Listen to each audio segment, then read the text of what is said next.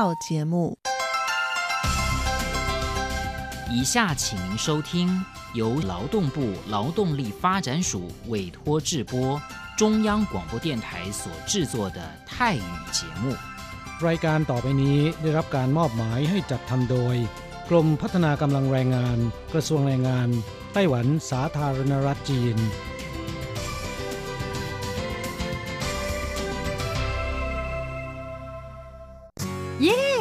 เลิกงานแล้ว พวกเราไปคาราโอเกะกันเถอะ ฉันมีธุระ เธอไปกันเถอะ เอ๊ะนานทีปีหน จะนัดไปร้องเพลงกัน หรือว่าเธอมีนัดกับชายหนุ่มจ้าชายก็ดีนะสิ ฉันจะไปทำงานหาเงินต่างหาก จริงเหรอ เลิกงานแล้วยังไปหาเงินได้อีก ทำไมดีจัง ไปทำที่ไหนอะจริงสิ แถวนี้มีโรงงานหนึ่งช่วงนี้ต้องการคนงานชั่วคราว ช่วงวันหยุดฉันก็ไปทำงานพิเศษที่นั่นจะได้หาเงินเพิ่มขึ้นอีกหน่อย อยากจะซื้อคอมพิวเตอร์ให้ลูกชายที่เมืองไทยลำไพไม่ได้นะ กฎหมายไต้หวันกำหนดไว้ว่าพวกเราจะต้องทำงานให้เท่าแก่ที่ยื่นขออนุญาตนำเราเข้ามาทำงานในไต้หวันเท่านั้น การไปทำงานที่อื่น ถือว่าผิดกฎหมาย หากถูกจับได้จะถูกยกเลิกไปอนุญาตทำงาน ไม่เพียงถูกส่งกลับประเทศ ต่อไป ก็เข้ามาทำงานในไต้หวันไม่ได้อีกแล้วฮะรุนแรงขนาดนั้นเลยเหรอ จะถูกส่งกลับประเทศไม่สามารถมาทำงานไต้หวันได้อีก งั้นฉันก็ไม่มีทางหาเงินส่งลูกเรียนมหาวิทยาลัยนะสิงั้นก็แย่กว่าเดิมมาสิ ใช่แล้ว ในเมื่อเราเข้ามาทำงานในไต้หวันแล้ว ก็ควรต้องปฏิบัติตามกฎหมายไต้หวัน จึงจะมีโอกาสหาเงินส่งกลับไปช่วยเหลือครอบครัว ฉันว่าเธอไปร้องเพลงกับฉันดีกว่านะอืมถูกอย่างที่เธอว่านั่นแหละ ฉันว่าฉันทำงานตามที่ระบุในสัญญาจ้างงานดีกว่า ไม่งั้นแทนที่จะหาเงินได้เยอะกว่าเดิมกลับ ถูกส่งตัวกลับประเทศซะนี่ ใช่แล้วทำงานอย่างถูกต้องตามกฎหมายดีกว่า ตอนนี้ไปร้องเพลงกับพวกเราได้หรือยังล่ะ ผู้ช่วยที่ดีของไต้หวันจูงมือกันก้าวไปข้างหน้า กรมพัฒนากำลังแรงงาน ร่วมฝ่าฟันไปพร้อมกับคุณ สนับสนุนโดยกรมพัฒนากำลังแรงงาน กระทรวงแรงงานไต้หวัน วันดี สัปดาห์ที่แล้วเธอไปไหนมาเหรอทำไมไม่เจอเลยใช่ ฉันกลับเมืองไทยมาเพิ่งกลับมาเมื่อวานก่อนที่เอง แม่ดีจังเลย แต่ทำไมรีบกลับมาเร็วจังล่ะ ก็ต้องขอบคุณเท่าแก่ฉันละเท่าแก่ไปทำเรื่องให้ฉันเข้ามาทำงานไต้หวันอีกครั้ง โดยผ่านศูนย์บริการจ้างตรงของรัฐบาลไต้หวัน ฮะ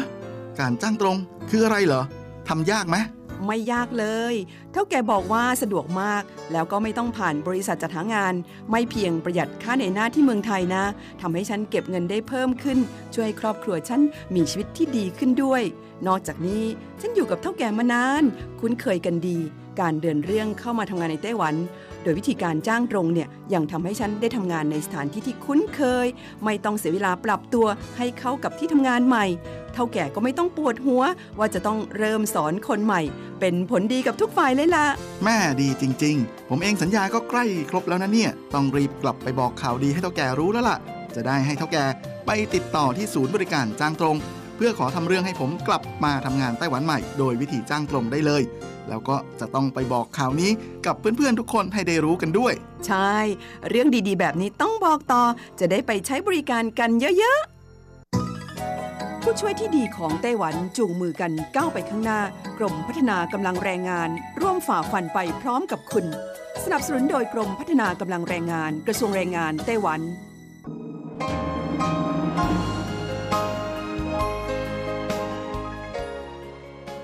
กลับมาฟังขณะนี้ท่านกำลังอยู่กับรายการภาคภาษาไทย Radio Taiwan International หรือ RTI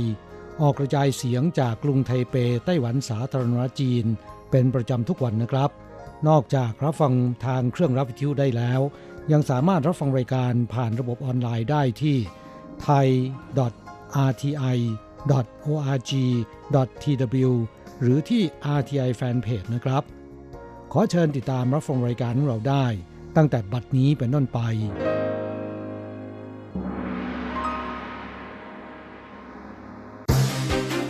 ลำดับแรกขอเชิญติดตามรับฟัง ข่าวประจำวัน สวัสดีครับคุณผู้ฟังที่รักและเคารพทุกท่านครับ วันนี้ตรงกับวันพุทธที่ 17 มิถุนายนปีพุทธศักราช 2563 นะครับ สำหรับข่าวประจำวันจาก RTI ในวันนี้ก็มีผมกฤษณัยสายประพาสเป็นผู้รายงานครับ เรามาเริ่มต้นกันที่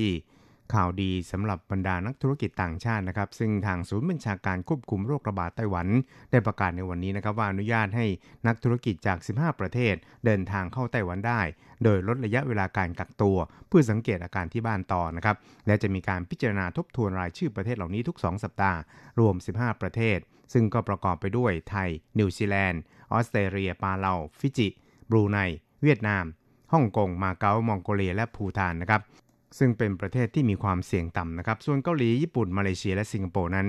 จัดอยู่ในประเทศที่มีความเสี่ยงปานกลาง ซึ่งมาตรการใหม่นี้นะครับ จะเริ่มมีผลบังคับใช้ตั้งแต่ 22 มิถุนายนเป็นต้นไปครับ ครับ นักธุรกิจของ 15 ประเทศดังกล่าวนั้นจะต้องมีเงื่อนไข 4 ประการดังต่อไปนี้นะครับ จึงจะมีสิทธิ์เดินทางเข้าไต้หวัน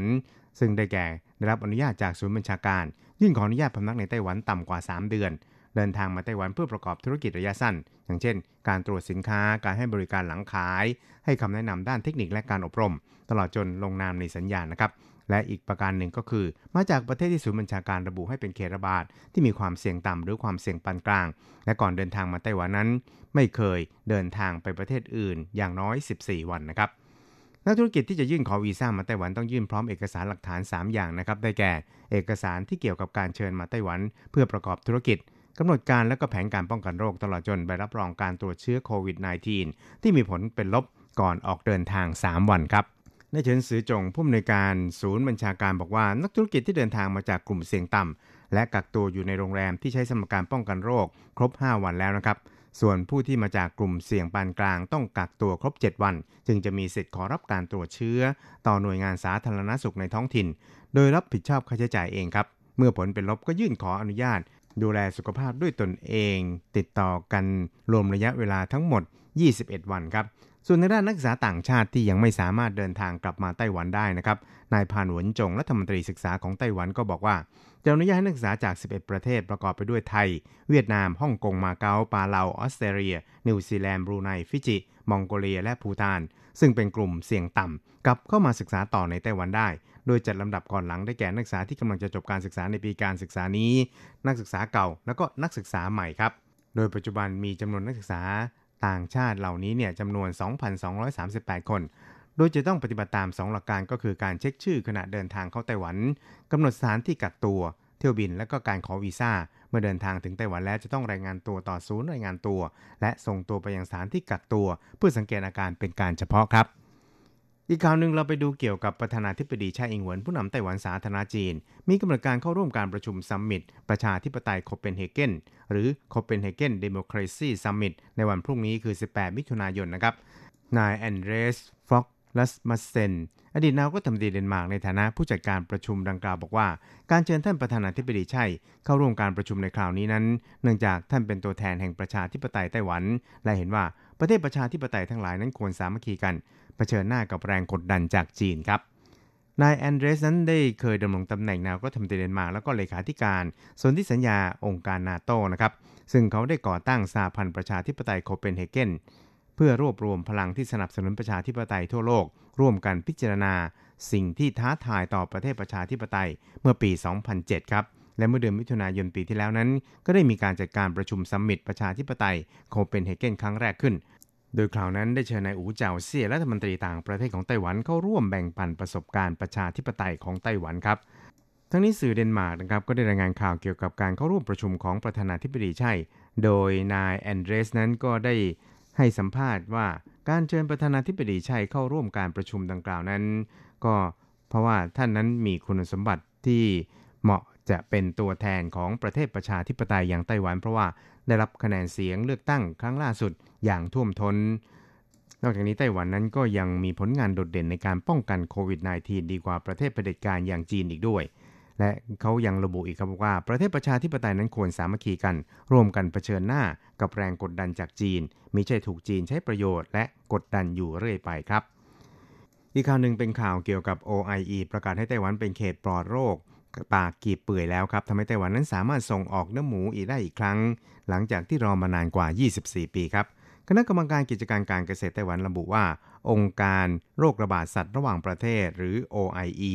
ได้พิจารณาเมื่อวานนี้อนุมัติให้ไต้หวันเป็นเขตปลอดโรคปากกีบเปื่อย ที่ไม่มีการฉีดวัคซีนแล้ว ซึ่งถือว่าเป็นความสำเร็จหลังจากที่ไต้หวันมุมานะพยายามมานานกว่า 23 ปี และรออีก 1 ปี ในที่สุดนั้นไต้หวันก็สลัดพ้นจากการเป็นเขตระบาดของโรคปากกีบเปื่อยแล้วครับและคาดว่าในช่วงครึ่งหลังของปีนี้นั้นไต้หวันจะสามารถส่งออกเนื้อสุกรสดไปต่างประเทศได้อีกครั้งครับ ครับไต้หวันนั้นได้เกิดการระบาดของโรคปากกีบเปื่อยในสุกรเมื่อปี 1997 จนต้องฆ่าทำลายสุกร ฉีดวัคซีนแล้วก็เลิกฉีดวัคซีนเป็นลำดับ กระทั่งมวนที่ 1 กรกฎาคมปี 2018 จึงเริ่มไม่ฉีดวัคซีนเป็นครั้งที่ 3 นะครับ ครบ 1 ปีเมื่อวันที่ 30 มิถุนายนปีที่แล้ว ในสุดก็ได้ยื่นเรื่องขอให้ OIE พิจารณาให้ไต้หวัน เป็นเขตปลอดโรคปากกีเปื่อย ที่ไม่มีการฉีดวัคซีน กระทั่งเมื่อวานนี้ OIE จึงได้ประกาศอนุมัติตามคำขอของไต้หวันครับ ทางด้านกระทรวงต่างประเทศไต้หวันสาธารณจีนนะครับก็ได้ระบุในแถลงข่าวครับว่า เป็นผลสำเร็จแห่งความพยายามร่วมกันของภาครัฐและเอกชน จนได้รับการยอมรับจากประชาคมโลก ซึ่งกระทรวงต่างประเทศไต้หวันนั้นต้องขอขอบคุณ OIE ซึ่งจะต้องร่วมกันผลักดัน งานการป้องกันโรคระบาดในสัตว์ต่อไปครับส่วนประธานาธิบดีไช่อิงหวนก็ได้ระบุผ่าน Facebook ส่วนตัวครับว่าไต้หวันนั้นรอมานานกว่า 24 ปีแล้ว ซึ่งต้องประกาศให้ประชาชนได้ทราบว่าเมื่อสักครู่นี้นั้น ท่านรัฐมนตรีเฉินจีจง ประธานคณะกรรมการกิจการเกษตรของไต้หวัน ได้โทรศัพท์แจ้งข่าวดีดังกล่าวให้ทราบ เพราะฉะนั้นตั้งแต่บัดนี้เป็นต้นไป เนื้อหมูไต้หวันนั้นส่งออกได้อีกแล้ว ก้าวเข้าสู่ตลาดโลกอีกครั้งครับ อีกข่าวหนึ่งเรามาดูข่าวเกี่ยวกับกันไว้ดีกว่าแก้แย่แล้วแก้ไม่ทันนะครับ ซึ่งตอนนี้ไต้หวันก็เตรียมพร้อมรับมือกับโควิดระลอก 2 ครับนายลินเฉียนหนึ่งปลัดกระทรวงเศรษฐกิจไต้หวันสาธารณจีนได้ระบุว่า การเตรียมการด้านอุปกรณ์ต่างๆ ที่เกี่ยวข้องกับการป้องกันโรคระบาดของไต้หวันนั้นประกอบไปด้วย การสต็อกด้านพลังงาน อาหาร และสิ่งของเครื่องใช้ประจำวัน รวมไปจนถึงหน้ากากอนามัย และเสื้อคลุมป้องกันส่วนบุคคลหรือ PPE ด้วยนอกจากนี้นะครับอุปกรณ์รักษาพยาบาลอย่างเครื่องช่วยหายใจและอื่นๆ รัฐบาลก็กำลังประเมินตรวจสอบจำนวนที่อยู่ในสต็อก รวมทั้งอาจจะมีการปรับเปลี่ยนวิธีการ และจำนวนที่ควรจะมีอยู่ เพื่อความพร้อมในการรับมือกับสถานการณ์ที่มีการเปลี่ยนแปลงอยู่ตลอดเวลา นอกจากนี้อาจจะพิจารณาลงทุนผลิตวัสดุอุปกรณ์ ที่เป็นหัวใจของการป้องกันโรคในไต้หวันอีกด้วยครับแต่ลินบอกว่าไต้หวันนั้นจะต้องสรุปบทเรียนจากผลกระทบที่เกิดจากโควิด -19 ที่ผ่านมา ซึ่งรัฐบาลจำเป็นต้องสร้างหลักประกัน ให้แก่การที่ประชาชนต้องมีวัสดุอุปกรณ์ การป้องกันทุกอย่างอย่างพอเพียง ต้องมีแผนการเตรียมการอย่างเนิ่นๆนะครับ อีกข่าวหนึ่งครับเราไปดูข่าวเกี่ยวกับโครงการตามหาแม่นมที่ร่วมผลักดันโดย RTI แล้วก็ adopinion.cw รวม 30 องค์กรในไต้หวันนะครับ มีข่าวดีอีกแล้วครับ โดยเซี่ยเพ่ยนักศึกษาสาวไต้หวันวัย 19 ปี แห่งมหาวิทยาลัยแห่งชาติไต้หวัน ได้เขียนบทความตามหาแม่นมชาวเวียดนาม ที่มีชื่อว่าอาชิว ตีพิมพ์เมื่อวันที่ 13 ที่ผ่านมาปรากฏว่าวันรุ่งขึ้นนั้นอาชิว ก็ทำให้เซี่ยเพ่ยนั้นตื่นเต้นดีใจ ก่อนวันเกิดครบรอบ 20 ปีของเธอครับ มีโอกาสติดต่อผ่านโซเชียลมีเดียนอกจากนี้เจ้าของบริษัททัวร์ที่เป็นผู้มาอยู่ใหม่รายหนึ่งนั้น ก็ใจปั้มครับบอกว่า หากอาชิวอยากจะมาเยี่ยมเซียเพ่ยอีที่ไต้หวัน เธอก็ยินดีที่จะรับผิดชอบค่าเดินทางทั้งหมด ส่วนเซียเองนะครับก็กล่าวอย่างตื่นเต้นว่า ไม่มีแม้แต่เวลาที่จะรอ หรือโอกาสที่จะรอแม้แต่น้อยเลยครับครับเซียบอกว่าคำแรกคือตะโกนชื่อของเธอว่าอาชิว เธอเรียกฉันว่าเหมยเมยเธอเล่าว่าเธอร้องไห้ตลอดเวลา พอเห็นบทความที่ฉันเขียนก็ร้องไห้โฮนานกว่าครึ่งชั่วโมง ซึ่งรู้ว่าฉันจะคุยกับเธอทางออนไลน์ เธอจึงรีบไปเอาเสื้อที่แม่เคยให้ไว้ เอาออกมาหมด แล้วใส่ตอนคุยกับฉันด้วย ส่วนทางด้านคุณเหงียนทีพุงลันนะครับ ผู้มาอยู่ใหม่ชาวเวียดนามในไต้หวันบอกว่ารู้สึกประทับใจต่อเรื่องราวของเซี่ยมากนะครับ และรับปากว่าหากอาชิวมาเยี่ยมเซี่ยที่ไต้หวัน เธอก็ยินดีรับผิดชอบค่าเดินทางทั้งหมด และนี่แหละก็คือการตอบแทนพระคุณของเกาะไต้หวันแห่งนี้สุดท้ายครับเราไปดูข่าวเกี่ยวกับกระทรวงวัฒนธรรมไต้หวันดันคูปองสนุกกับศิลปะ แล้วก็สามารถขอทางออนไลน์ได้จำนวน 2 ล้านใบครับ สถานการณ์การระบาดของโควิด -19 ในช่วงที่ผ่านมาทำให้ผู้คนนั้นขยงที่จะไปดูหนังในโรงนะครับทำให้ครึ่งแรกของปีนี้นั้นอุตสาหกรรมหนังในไต้หวันได้รับผลกระทบอย่างรุนแรง กระทรวงวัฒนธรรมของไต้หวันจึงดันแผนเยียวยา แจกคูปองสนุกกับศิลปะใบละ 600 เหรียญไต้หวันจำนวน 2 ล้านใบ เริ่มขอออนไลน์ได้ตั้งแต่เที่ยงวันของวันที่ 22 กรกฎาคมเป็นต้นไป คุณลี่ยงเต๋อรัฐมนตรีวัฒนธรรมไต้หวันบอกว่าคูปองนี้ก็เหมือนกับคูปองพิเศษเสริมคูปอง 3 เท่าของรัฐบาลนั่นเอง ผู้ที่มีสิทธิ์ที่จะได้รับคูปองนี้ นอกจากจะมีบัตรประชาชนไต้หวันแล้ว ผู้มีบัตร ARC หรือบัตรถิ่นที่อยู่ก็มีสิทธิ์เหมือนกันนะครับเพียงดาวน์โหลดจากแอปทางมือถือเท่านั้น มีจำนวนจำกัดแค่ 2 ล้านรายครับทั้งนี้คูปองดังกล่าวนะครับห้ามขายต่อหรือทอนเงิน ส่วนคนแก่กับเด็กที่ไม่มีมือถือทำยังไงนะครับท่านรัฐมนตรีวัฒนธรรมก็บอกว่า จะแก้ปัญหาโดยการออกคูปองสำหรับผู้สูงวัยและเด็กๆ เป็นพิเศษ เพราะเด็กๆ นั้นถูกพ่อแม่ควบคุมในเรื่องของการใช้มือถือ นอกจากนี้นะครับกระทรวงเกษตรไต้หวันก็มีแผนการแจกคูปองใบละ 250 เหรียญไต้หวัน เพื่อส่งเสริมเยียวยากิจการฟาร์มเกษตร ฟาร์มชา และก็สินค้าพื้นเมือง ซึ่งได้รับผลกระทบจากการระบาดของโควิด -19 โดยจะแจกจำนวนทั้งสิ้น 5 ล้านใบ เพื่อร่วมกระตุ้นเศรษฐกิจในทุกภาคส่วนหลังวิกฤตโรคร้ายครับ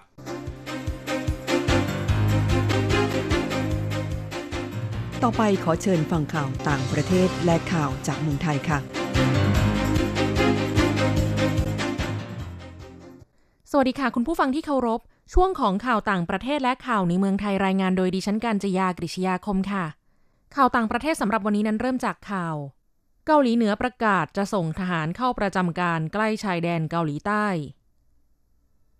หลังจากเมื่อวันอังคารที่ 16 มิถุนายนที่ผ่านมา เกาหลีเหนือได้ออกคำเตือนทางทหารว่ากำลังทบทวนแผนปฏิบัติการทางทหาร และเปิดเผยว่ากำลังมีแผนจะจัดการซ้อมรบใกล้แนวเขตชายแดนทางทหารในเร็วๆนี้ ล่าสุดเมื่อวันที่ 17 มิถุนายน สื่อของรัฐบาลเกาหลีเหนือ ซึ่งอ้างโฆษกกองทัพประชาชนเกาหลีรายงานว่า เกาหลีเหนือจะส่งทหารเข้าประจำการในสองพื้นที่ใกล้ชายแดนเกาหลีใต้ ได้แก่ภูเขาคึมกัง ซึ่งเป็นพื้นที่ท่องเที่ยวทางตะวันตกเฉียงใต้ และเขตอุตสาหกรรมแคซอง ทางตะวันออกเฉียงใต้ของเกาหลีเหนือจากสถานการณ์ที่กำลังตึงเครียดในคาบสมุทรเกาหลี หลังจากเกาหลีเหนือระเบิดสำนักงงานประสานงานระหว่างเกาหลีทิ้ง ด้านนายอันโตนิโอ กูเตเรส เลขาธิการองค์การสหประชาชาติ ได้เรียกร้องให้มีการเจรจาระหว่างเกาหลีเหนือและเกาหลีใต้ เพื่อนำไปสู่การแก้ปัญหาอย่างสันติ ที่จะเป็นประโยชน์ต่อสันติภาพและความเจริญรุ่งเรืองของทุกฝ่าย ข่าวต่อไป วัคซีนโควิด -19 ในจีนแผ่นดินใหญ่ ผ่านการทดลองทางคลินิกระยะ 2 แล้ว China National Biotech Group หรือ CNBG ของจีนแผ่นดินใหญ่เปิดเผยว่า วัคซีนป้องกันโรคโควิด -19 ที่กำลังทดลองอยู่นั้น ผ่านการทดลองกับคนในระยะ 1 และระยะ 2 แล้ว มีความปลอดภัยและสามารถกระตุ้นภูมิคุ้มกันของอาสาสมัคร โดยวัคซีนดังกล่าวเป็นเชื้อตายของไวรัส SARS-CoV-2 ที่ทำให้เป็นโรคโควิด -19 พัฒนาโดยสถาบันผลิตภัณฑ์ชีววิทยาอู่ฮั่นในเครือ CNBG เริ่มทดลองทางคลินิกในมณฑลเหอหนานทางตอนกลางของจีนแผ่นดินใหญ่ เมื่อเดือนเมษายน ด้วยการฉีดปริมาณน้อย ปานกลาง และมากให้แก่อาสาสมัครอายุตั้งแต่ 18 ถึง 59 ปีจำนวน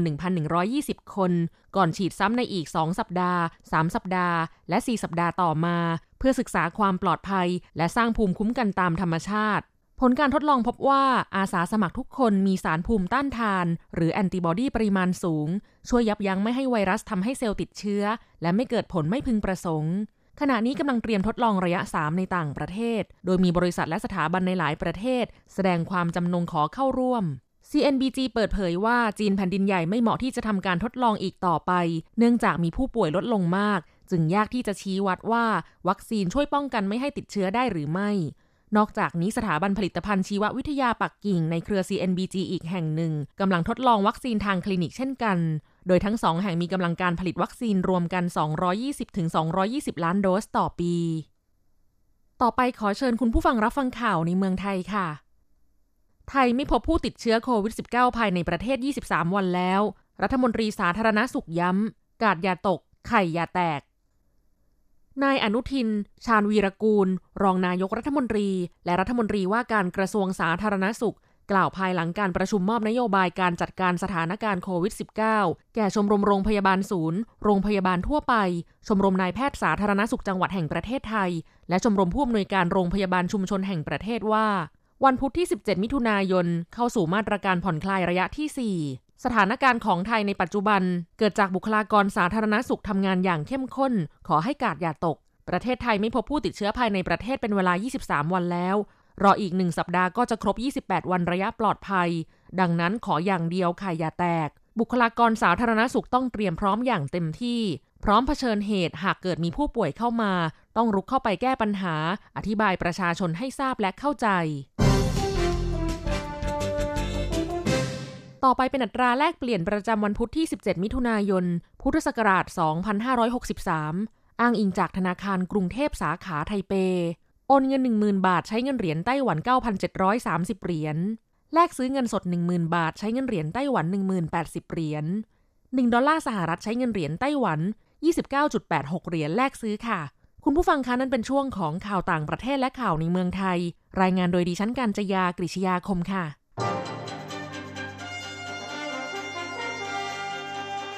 ท่านกำลังรับฟังรายการภาคภาษาไทย Radio Taiwan International หรือ RTI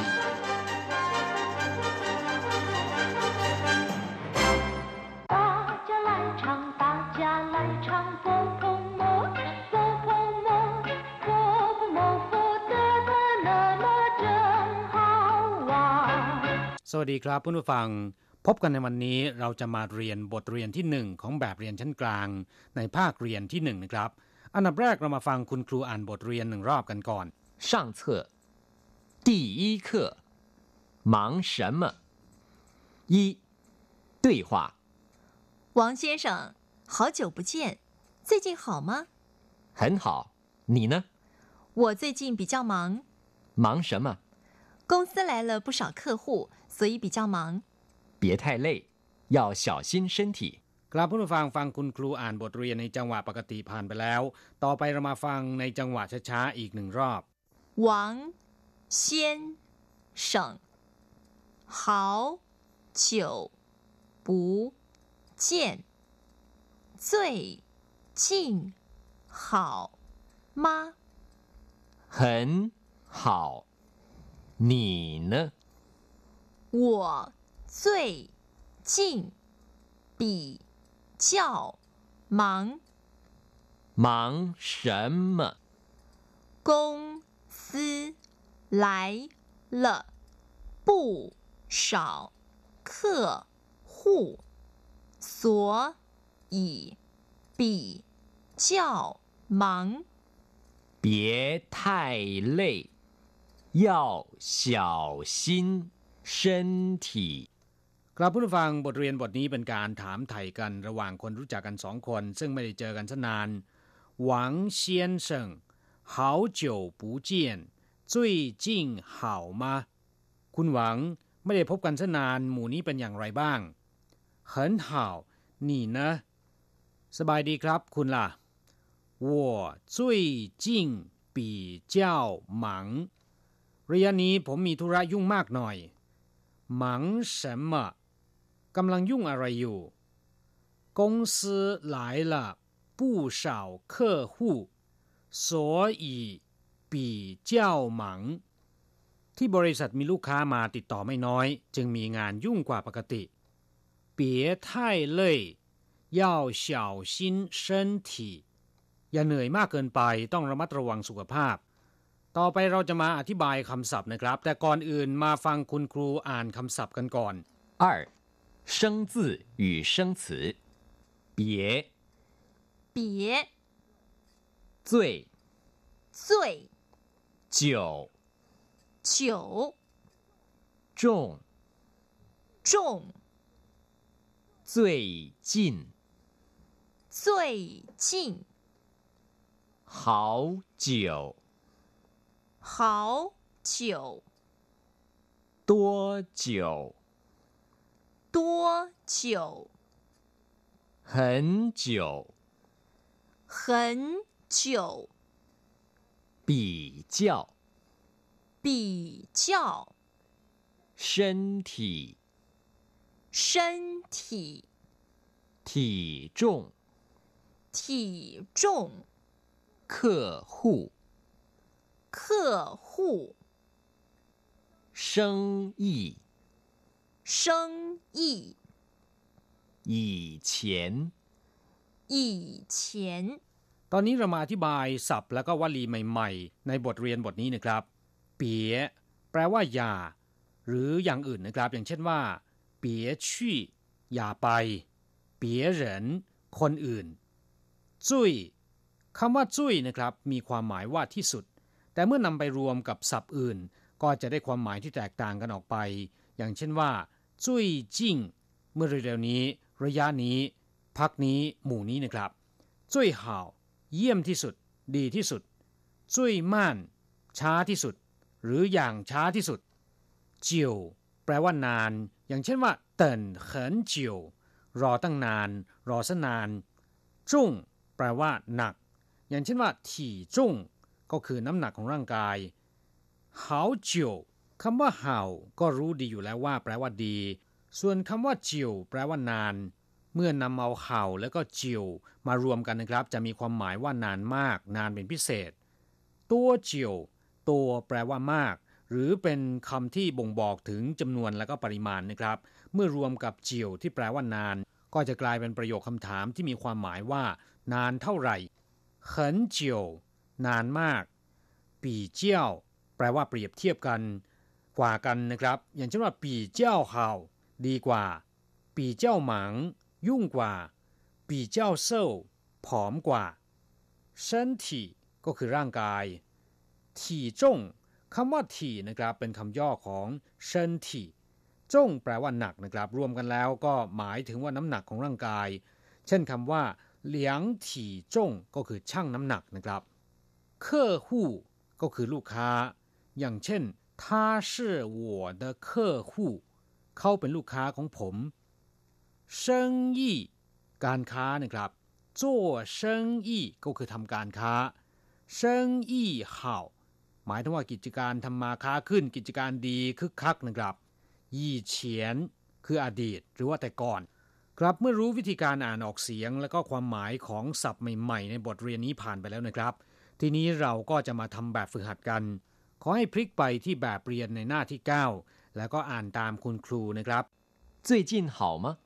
不好，这个月生意最忙最累。比以前累吗？对，你的身体好不好？好，可是体重又重了。 มาอธิบายความหมายในแบบฝึกหัดนะครับซันเลี่ยนฉีคำว่าซันก็แปลว่าสามเลี่ยนฉีก็คือแบบฝึกหัดหรือว่าฝึกหัดนะครับ 好久不见นานแล้วที่ไม่ได้พบกัน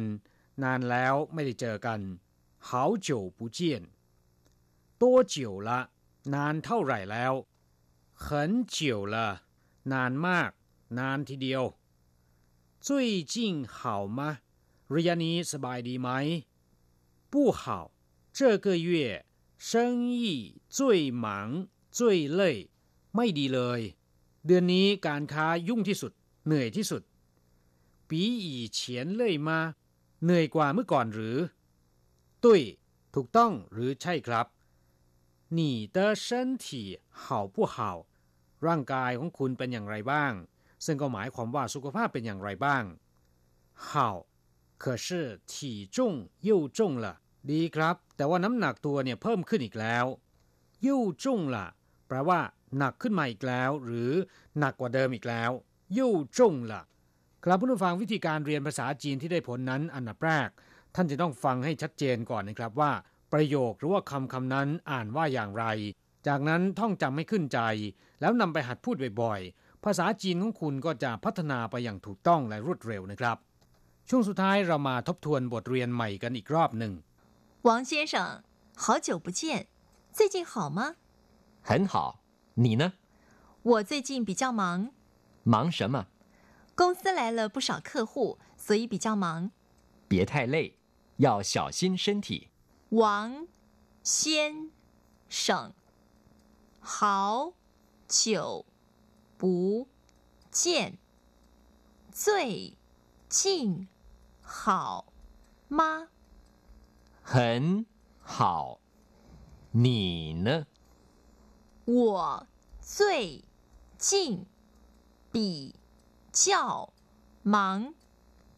忙什么？公司来了不少客户，所以比较忙。别太累，要小心身体。 ครับผู้ฟังเราจะพบกันใหม่ในบทเรียนถัดไป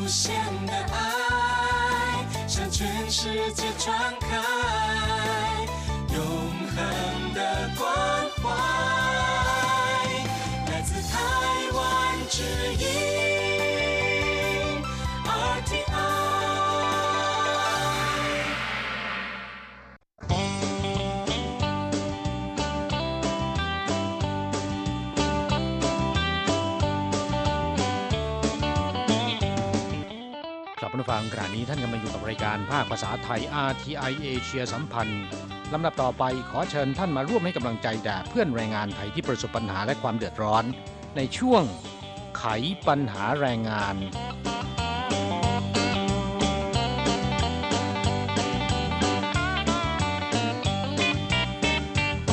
กลับเมื่อวันที่ 7 มิถุนายนที่ผ่านมานี้ ไต้หวันมีการประกาศยกเลิกมาตรการคุมเข้มหลายรายการด้วยกันนะครับ แทบจะกล่าวได้ว่าเป็นการปลดล็อกครั้งใหญ่นะคะครับมาตรการจำกัดการจัดงาน และก็ห้ามรวมกลุ่ม ก็มีการยกเลิกไปแล้วนะครับ เนื่องจากสถานการณ์โควิด -19 คลี่คลายลงไปอย่างมากแล้วนะฮะค่ะอ่าก็เป็นข่าวดีนะครับ หลังจากที่โควิดซานะครับกิจกรรมต่างๆ ก็อ่าจะเริ่มขึ้นนะ ค่ะ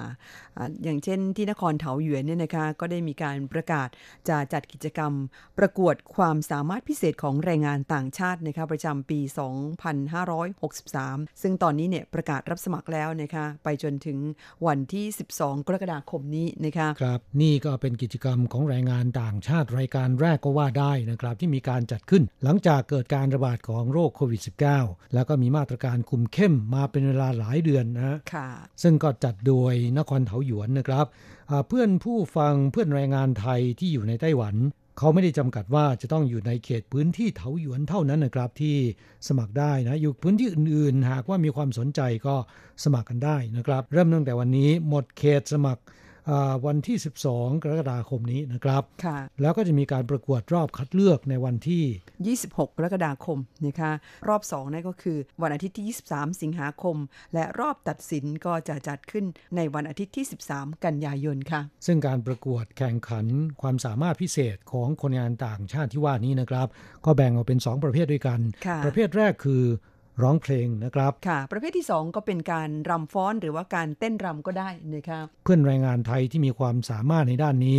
ก็อยากจะให้ไปสมัครกันนะค่ะอ่าอย่าให้แพ้คนชาติอื่นนะครับ เงินรางวัลสำหรับผู้ชนะการแข่งขันนะคะเขาแบ่งเป็น 2 ประเภทอ่าประเภทขับร้องเนี่ยนะคะก็เป็นรางวัลที่ 1 7,000 เหรียญ ส่วนประเภทอ่ารำฟ้อนหรือว่าเต้นรำเนี่ยนะคะเงินรางวัลสูงหน่อย 21,000 เหรียญนะคะครับก็ขอเชิญชวนเพื่อนแรงงานไทยที่มีพรสวรรค์ มีความสามารถพิเศษด้านการร้องเพลง แล้วก็เต้นรำนะครับไปสมัครกันได้ค่ะโดยวิธีการสมัครนั้นก็สมัครได้โดยทางโทรศัพท์นะครับ0975 431 110 0975 431 110 หรือจะสมัครผ่านทางไลน์ก็ได้ ID Line นะครับ at 333 ctocx ค่ะ ย้ำอีกครั้งหนึ่งนะคะ ID Line at 333 ctocx นะคะ ก็สามารถที่จะติดต่อเอ่อขอสมัครกันได้ค่ะ ตั้งแต่บัดนี้เป็นต้นไปจนถึงวันที่ 12 กรกฎาคมนี้นะคะครับนี่ก็เป็นเพียงหนึ่งในกิจกรรมที่จัดขึ้นโดยนครเถาหยวน ในไต้หวันนั้นทุกเมืองนะครับมีการจัดกิจกรรมสำหรับแรงงานต่างชาติทั้งนั้น โดยกระทรวงแรงงานเนี่ยเขามีงบประมาณให้ทุกเมืองเลยนะฮะค่ะให้มีการจัดกิจกรรมสำหรับคนงานต่างชาติ เนื่องจากว่าปกติแล้วเนี่ยก็ทำงานหนัก แล้วก็มีความเครียดจากการทำงาน มีความคิดถึงบ้านนะครับ เพราะฉะนั้นเพื่อจะผ่อนคลายความเครียดจากการทำงานเนี่ยทางกระทรวงแรงงานก็มีงบประมาณจัดกิจกรรมนันทนาการต่างๆ ให้คนงานต่างชาติเนี่ยมีความบันเทิง คลายเครียดจากหน้าที่การงาน ซึ่งก็น่าจะเป็นประเทศเดียว ที่มีการจัดสรรงบประมาณทุกปี สำหรับคนงานต่างชาติโดยเฉพาะนะฮะค่ะสำหรับผู้ฟังที่บอกว่าแหมเราก็ไม่มีความสามารถพิเศษจะไปแสดงไปแข่งกับเขาความจริงก็ไม่เป็นไรนะคะ เพราะว่าเราก็สามารถที่จะเข้าไปชมไปเชียร์เพื่อนๆ ชาติเดียวกันที่ร่วมประกวดได้นะคะ นั่นก็เป็นการร่วมกิจกรรมอีกวิธีหนึ่งแล้วก็ทำให้เราได้ผ่อนคลายความเครียดจากการทำงาน แล้วก็ได้ไปรับรู้ไปอ่าสัมผัสกับบรรยากาศการแข่งขันการแสดงความสามารถได้นะคะครับพวกเขามีความสามารถพิเศษด้านไหนบ้างนะครับ โดยเฉพาะคนงานฟิลิปปินส์เนี่ยน่าทึ่งนะค่ะนอกจากร้องเพลงเก่งแล้วนะครับ ยังเป็นนักเต้นที่ เก่งมาก ๆ เลยทีเดียวนะค่ะ ก็มีพรสวรรค์ในด้านของการร้องรำทำเพลงนะคะสำหรับชาวฟิลิปปินส์แต่ดิฉันว่าคนไทยเราก็ไม่น้อยหน้านะคะเพียงแต่ว่าอ่าเนื่องจากเพลงของชาวฟิลิปปินส์ที่นำมาประกวดในส่วนมากเป็นภาษาอังกฤษ แล้วก็คนไต้หวันก็ฟังรู้เรื่อง จึงมีความรู้สึกว่า in ไปได้โดยง่าย กรรมการตัดสินเนี่ยก็จะให้คะแนนได้ง่ายกว่า และส่วนมากก็จะให้คะแนนบวกๆไปด้วยนะคะครับเพราะฉะนั้นจึงแนะนำว่าคนงานไทยที่เข้าร่วมแข่งขันเอ่อ ความสามารถพิเศษไม่ว่าจะร้องเพลงหรือเต้นรำนะครับ พยายามเลือกเพลง อันนี้สำคัญนะฮะต้องเลือกเพลงที่มีจังหวะเร่าร้อน เพลงที่คนไต้หวันเขาคุ้นเคยนะครับค่ะอ่าซึ่งเพลงไทยมีจำนวนมากทีเดียวที่คนไต้หวันคุ้นเคย ถ้าเลือกเพลงถูกเนี่ยผมว่าโอกาสที่จะชนะมีประมาณครึ่งหนึ่งขึ้นไปแล้วนะฮะ คุณมีประสบการณ์จากการไปเป็นกรรมการตัดสินหลาย ๆ ครั้งใช่ไหมคะ ถูกต้องครับเอ่อคนงานไทยที่ไปร้องเพลงเนี่ยส่วนใหญ่จะร้องเพลงซึ้งๆ เป็นเพลงลูกทุ่ง เพลงเพื่อชีวิตเอ่อแต่มันซึ้งเฉพาะคนไทยเท่านั้นนะกรรมการเขาฟังไม่รู้เรื่อง แล้วก็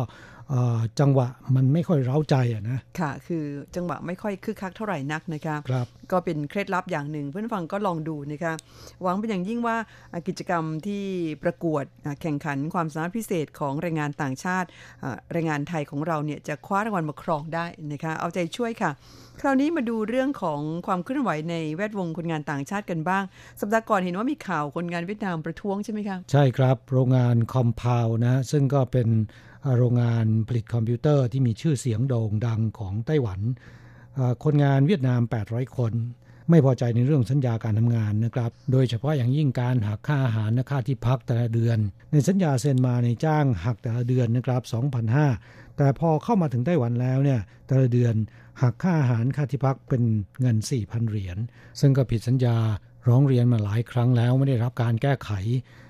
ทางคนงานเนี่ยบอกว่าอาหารและที่พัก ไม่คุ้มกับที่โดนหักไปแต่ละเดือน 4,000 ในส่วนของนายจ้างเขาบอกว่าเขาไม่ได้ทำผิดกฎหมายนะคะทุกอย่างเนี่ยเป็นไปตามกฎหมายไต้หวันทุกประการ การประท้วงในครั้งนี้กลายเป็นจุดสนใจของสังคมไต้หวันนะคะเพราะว่ามีสื่อมวลชนไปทำข่าวกันเยอะเลยทีเดียว ที่กลายเป็นข่าวใหญ่ก็เนื่องมาจากว่ามีคนงานเวียดนามนำข้อความที่บางอย่างอาจจะไม่ค่อยตรงกับข้อเท็จจริงตามที่นายจ้างเขาบอกนะฮะค่ะไปโพสต์ใน Facebook ทำให้ชื่อเสียงของโรงงานได้รับความเสียหายนายจ้างเนี่ยใช้วิธียกเลิกสัญญาและจะส่งกลับประเทศ คนงานวันนี้ก็ไปร้อง NGO กลุ่ม NGO ก็เลยนัดคนงานไว้แล้วก็นัดกับสื่อมวลชน จัดแถลงข่าวที่หน้าโรงงานเลยทีเดียวนะฮะค่ะทำให้เรื่องนี้กลายเป็นเรื่องใหญ่อ่าอย่างไรก็ตามนะครับ หลังจากที่กองแรงงานและกระทรวงแรงงานเข้าไป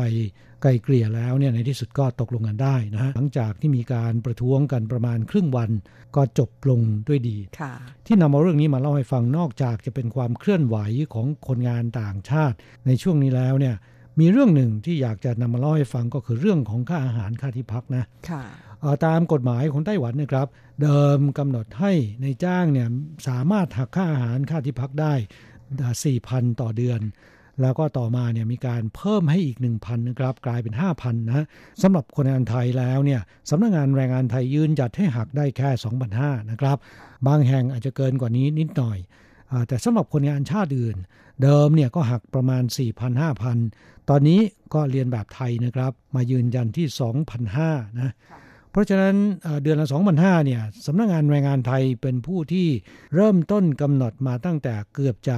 17-18 ปีที่แล้ว หลังจากที่รัฐบาลไต้หวันอนุญาตให้มีการเก็บค่าอาหารค่าที่พักได้ ค่ะฝ่ายไทยยืนหยัดในจุดนี้นะคะเพื่อช่วยแรงงานไทยนั้นปกป้องสิทธิประโยชน์ ต่อมากลายเป็นมาตรฐานของประเทศอื่น ๆ ที่เรียนแบบนะครับค่ะแต่หลายคนไม่ทราบว่า2,500นี่มันมาจากไหนนะจริง ๆ แล้วต้นแบบเนี่ยมาจากสำนักงานแรงงานไทยกำหนดไว้เป็นเช่นนั้นนะครับค่ะซึ่งมาตรฐานนี้เอ่อใช้มาเป็นเวลา 10 กว่าปีแล้วนะครับ ตอนนี้ค่าครองชีพต่างๆ ก็สูงขึ้น เพราะฉะนั้นมีนายจ้างจำนวนไม่น้อย รวมถึงมาตรฐานของที่อยู่ที่พักอ่าที่กระทรวงแรงงานกำหนดเนี่ยตอนนี้ก็เพิ่มระดับสูงขึ้นนะค่ะเพราะฉะนั้นนายจ้างจึงมีการร้องบอกว่าจะปรับสูงขึ้นได้ไหม แต่สำนักงานแรงงานไทยนั้นก็ยังยืนหยัดว่าอ่า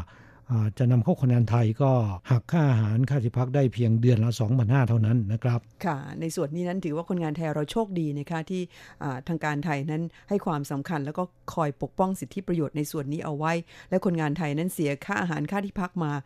2,500 เหรียญเนี่ยหลายปีมาแล้วนะคะในขณะที่ชาติอื่นนั้นยังเสียตามที่นายจ้างเรียกร้อง ซึ่งส่วนใหญ่อยู่ที่ 4,000นะคะครับเพิ่งจะมาไม่นานนี้เองที่เขาเรียนแบบไทยให้ในจ้างหักแค่ 2,500 แรงงานชาติอื่นเนี่ยเพิ่งจะได้รับประโยชน์ส่วนนี้เมื่อเร็วนี้เอง จากเหตุการณ์ประท้วงของคนงานเวียดนามในครั้งนี้ก็มีเรื่องที่น่าจะเป็นอุทาหรณ์ นำมาเล่าให้เพื่อนแรงงานไทยได้รับฟังกัน เพราะว่าบางคนก็ทำแบบนั้นเหมือนกันค่ะนั่นก็คือมีเรื่องไม่พอใจในจ้าง ในเรื่องอะไรก็ตามนะครับ มักจะนำชื่อของโรงงาน หรือว่าภาพของโรงงานเนี่ยไปโพสต์ใน Facebook สื่อออนไลน์ ซึ่งก็ไม่ได้เขียนรายละเอียดมากนักเท่าไหร่นะครับ มีคนไปอ่าวิพากษ์วิจารณ์คอมเมนต์กันมากมายนะฮะค่ะแนะนำว่าหากมีปัญหาเนี่ยอย่าใช้วิธีนำชื่อของโรงงานมาโพสต์ลงใน Facebook นะครับ เพราะนั่นอาจจะถูกฟ้องได้นะค่ะ นอกจาก Facebook แล้วสื่อโซเชียลอื่น ๆ ก็พยายามหลีกเลี่ยงนะคะเพราะว่าเหมือนกับเป็นการทำให้ชื่อเสียงของโรงงานเสียหายไป แม้ว่าบางเรื่องเนี่ยเขาอาจจะผิดจริง แต่อันนี้เราไม่ทราบนะคะอ่าถ้าคุณมีปัญหาเนี่ยควรจะติดต่อหน่วยงานที่เกี่ยวข้องขอรับความช่วยเหลือนะคะอ่าเจรจาแก้ไขปัญหากันดีกว่า อย่าใช้วิธีการมีปัญหาอะไรเนี่ยต้องออกสื่อหมดนะคะซึ่งบางครั้งเนี่ยถ้าหากว่ากลายเป็นเรื่องร้ายแรงเนี่ยโรงงานเขาฟ้องคุณได้ได้นะคะเพราะว่าอ่าทำให้ภาพลักษณ์ของบริษัทเขาเนี่ยเสียหาย อันนี้ก็ต้องระมัดระวังค่ะ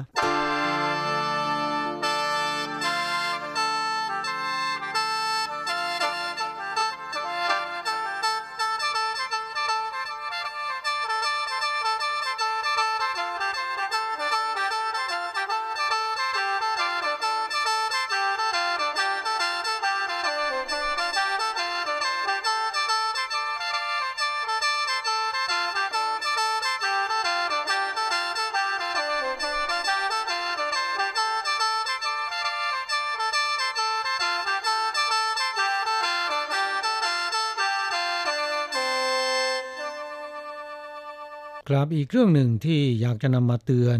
นี่สำหรับคนงานไทยโดยเฉพาะนะครับ ชาติอื่นรู้สึกว่าจะไม่มีนะ ค่ะ และเรื่องนี้เนี่ยดิฉันว่าก็ได้ยินบ่อยครั้งนะคะ แต่ก็ยังเกิดเหตุการณ์ทำนองนี้ขึ้นอีก ครับเรื่องของการกินอาหารสุกๆ ดิบๆ ก็อาจจะทำให้เกิดพยาธิเกิดเชื้อไวรัสต่างๆ เข้าสู่ร่างกายได้นะครับค่ะโดยเฉพาะอย่างยิ่งเป็นเรื่องที่น่าทึ่งสำหรับคนชาติอื่นๆ แม้แต่คนงานชาติอื่นนะครับเขาได้ยินแบบเขาได้ยินแล้วเนี่ยเขายังตกใจว่าเอ๊ะทำไมคนไทยกินแบบนี้นะครับ เก็บหอยเชอรี่ หอยโคง หอยอะไรก็ตามนะครับ มากินกันดิบๆเลยนะ จิ้มน้ำพริกกินค่ะ คงนึกว่าสมัยก่อนก็ทานกันแบบนี้ไม่เป็นอะไรนะคะ แต่ว่าในยุคปัจจุบันนี้เชื้อโรคเนี่ยมันเยอะแยะไปหมด และในรายการของเราความจริงก็เคยนำเอาคดีแบบนี้เนี่ยมาเล่าให้ฟังกันหลายครั้งนะคะครับ การกินของสุกๆดิบๆ โดยเฉพาะอย่างยิ่งหอยเชอรี่ หอยโขงเนี่ยนะครับ อันตรายมากทีเดียว เพราะว่าพยาธิปอดหนูเนี่ยมันจะชอนชัยไปตามเส้นเลือด เข้าไปที่ปอดทำให้ปอดอักเสบ เข้าไปที่ตาทำให้ตาบอด เข้าไปที่ไขสันหลัง ทำให้อัมาพาตไปทั้งตัว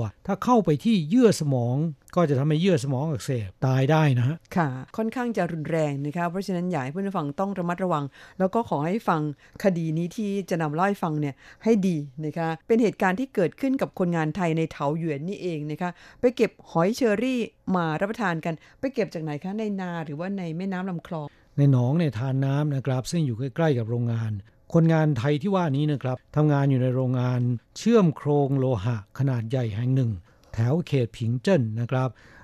ว่างๆเนี่ยก็เหมือนกับคนงานไทยทั่วไป ชอบไปจับปลานอกโรงงานนะครับ แล้วก็บางทีก็จับมากินกันในโรงงาน บางคนก็จับปลา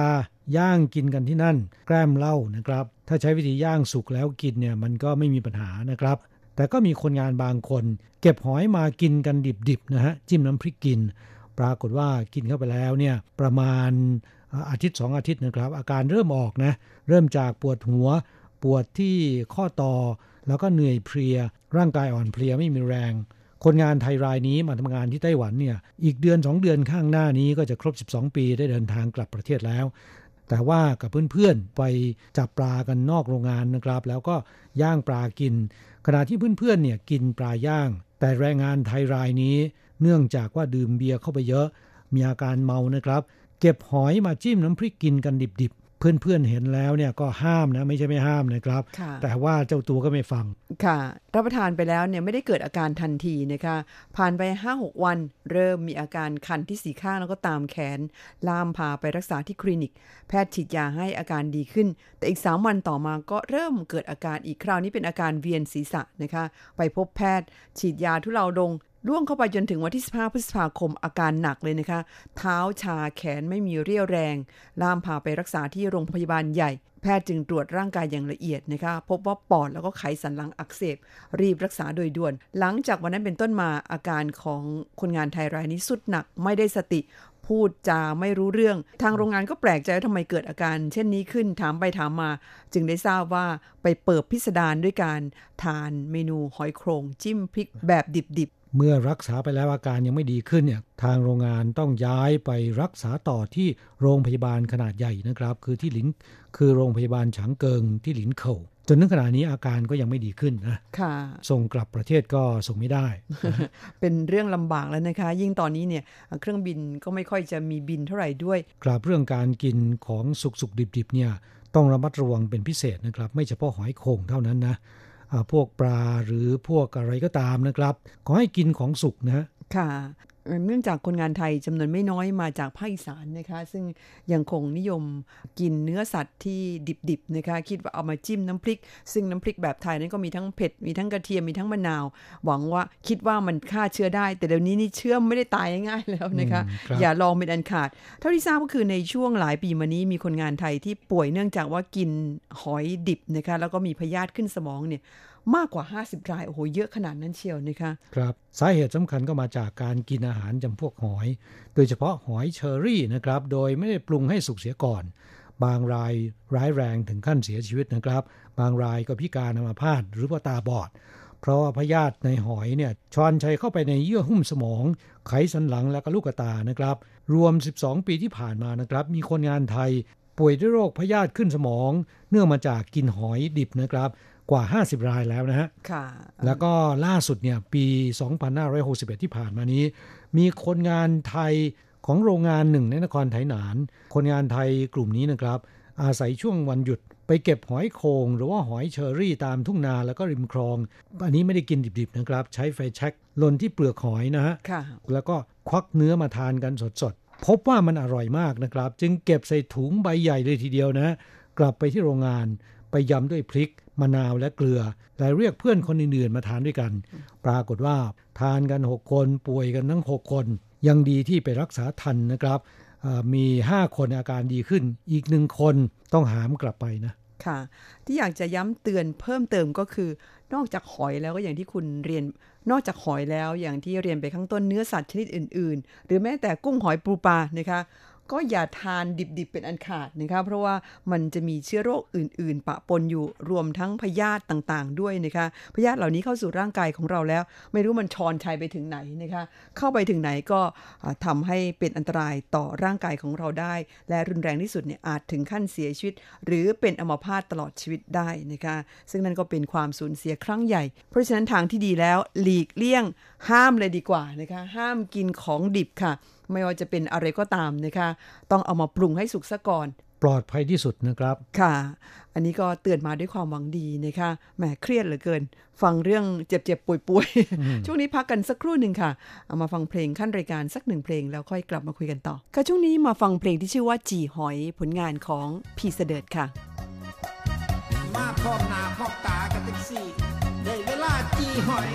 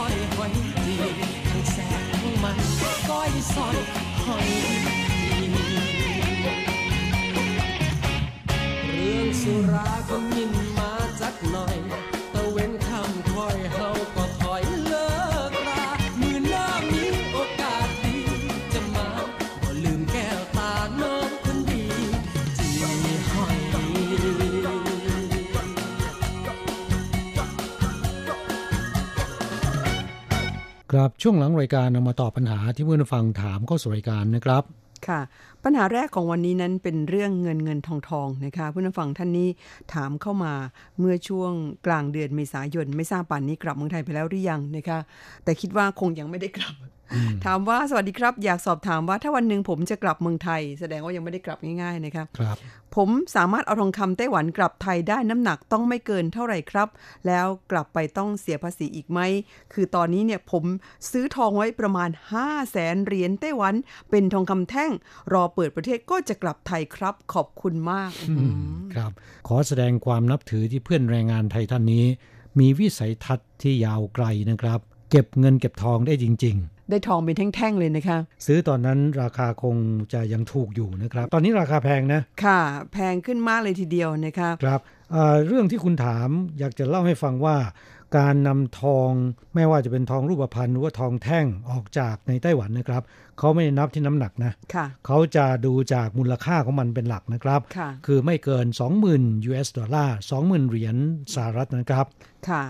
ก็คิดเป็นเงินไต้หวันก็ประมาณ 6 0แสนนะคะครับ เพราะฉะนั้นของคุณเนี่ยอยู่ที่ 5 0 0แสนสามารถนำออกไปได้ โดยที่ไม่ต้องสำแดงไม่ต้องเสียภาษี แต่ปัญหาอยู่ที่ว่าตอนขาเข้าประเทศไทย ค่ะคุณอยากจะต้องเสียภาษีนำเข้าทองคำในจำนวนที่ไม่น้อยนะ ค่ะ และอย่าคิดว่า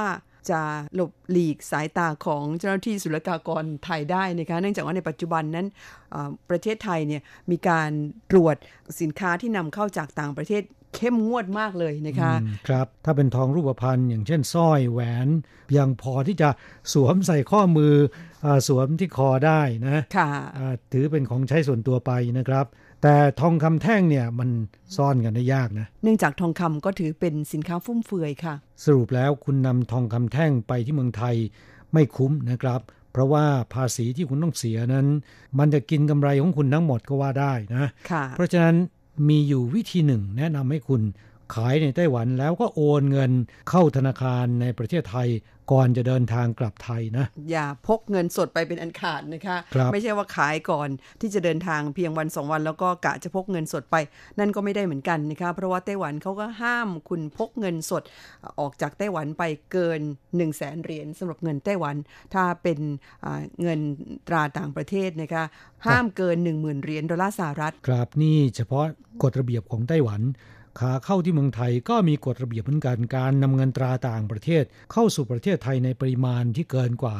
ทางการกำหนดจะถูกยึดนะฮะ ค่ะ ปัจจุบันไม่ว่าจะเป็นไต้หวันหรือว่าประเทศไทยก็ตามเขามีกฎหมายป้องกันการฟอกเงินนะคะเพราะฉะนั้นการพกเงินสดอ่าในจำนวนมาก ๆ เดินทางเข้าออกประเทศเนี่ยเป็นเรื่องที่เสี่ยงอันตรายอาจจะเจอคดีก็ได้นะคะสรุปแล้วอย่านำทองคำแท่งกลับเมืองไทย ขายในไต้หวัน ได้เงินมาแล้วเนี่ยโอนเข้าบัญชีธนาคารที่ไทย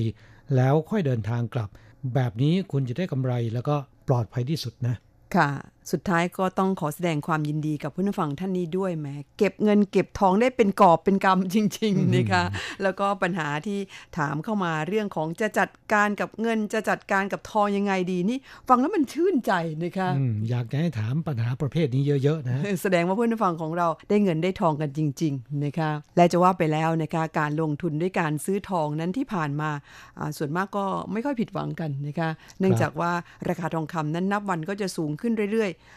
แต่ว่าตอนนี้นี่มันสูงเกินสูงผิดปกตินะคะครับแนะนำว่าเพื่อนแรงงานไทยท่านนี้นะครับ ช่วงนี้หาเวลาว่างไปขายก่อนนะ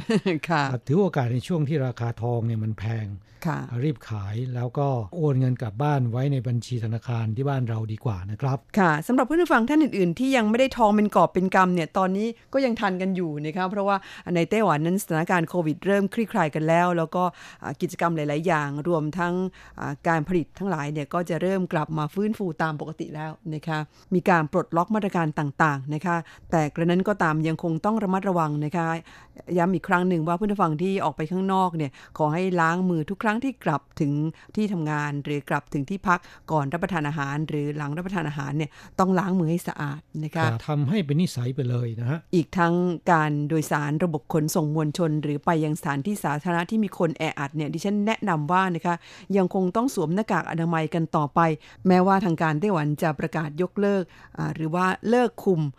ผู้โดยสารให้สวมหน้ากากอนามัยสำหรับคนที่โดยสารรถไฟหรือรถไฟความเร็วสูงแล้วก็ตามนะคะ แต่ว่าเราต้องป้องกันเอาไว้ก่อนเป็นดีที่สุด ให้ใส่หน้ากากอนามัยกันจนเป็นนิสัยให้เคยชินไปเลยนะคะก็ขอให้เพื่อนแรงงานไทยและเพื่อนผู้ฟังเราทุกๆ คนนะครับ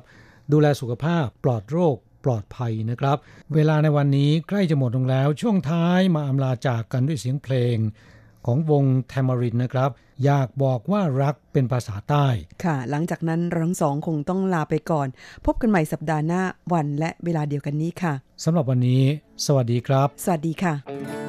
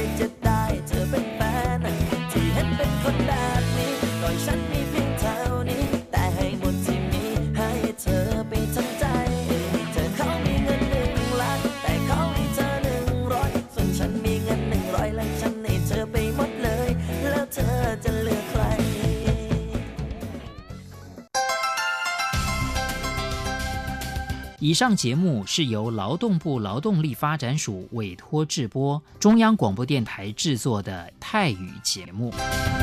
ที่ท่านรับฟังจบลงไปแล้วนั้นเป็นรายการที่ได้รับมอบหมายให้จัดทำโดย กรมพัฒนากำลังแรงงาน กระทรวงแรงงาน ไต้หวันสาธารณรัฐจีน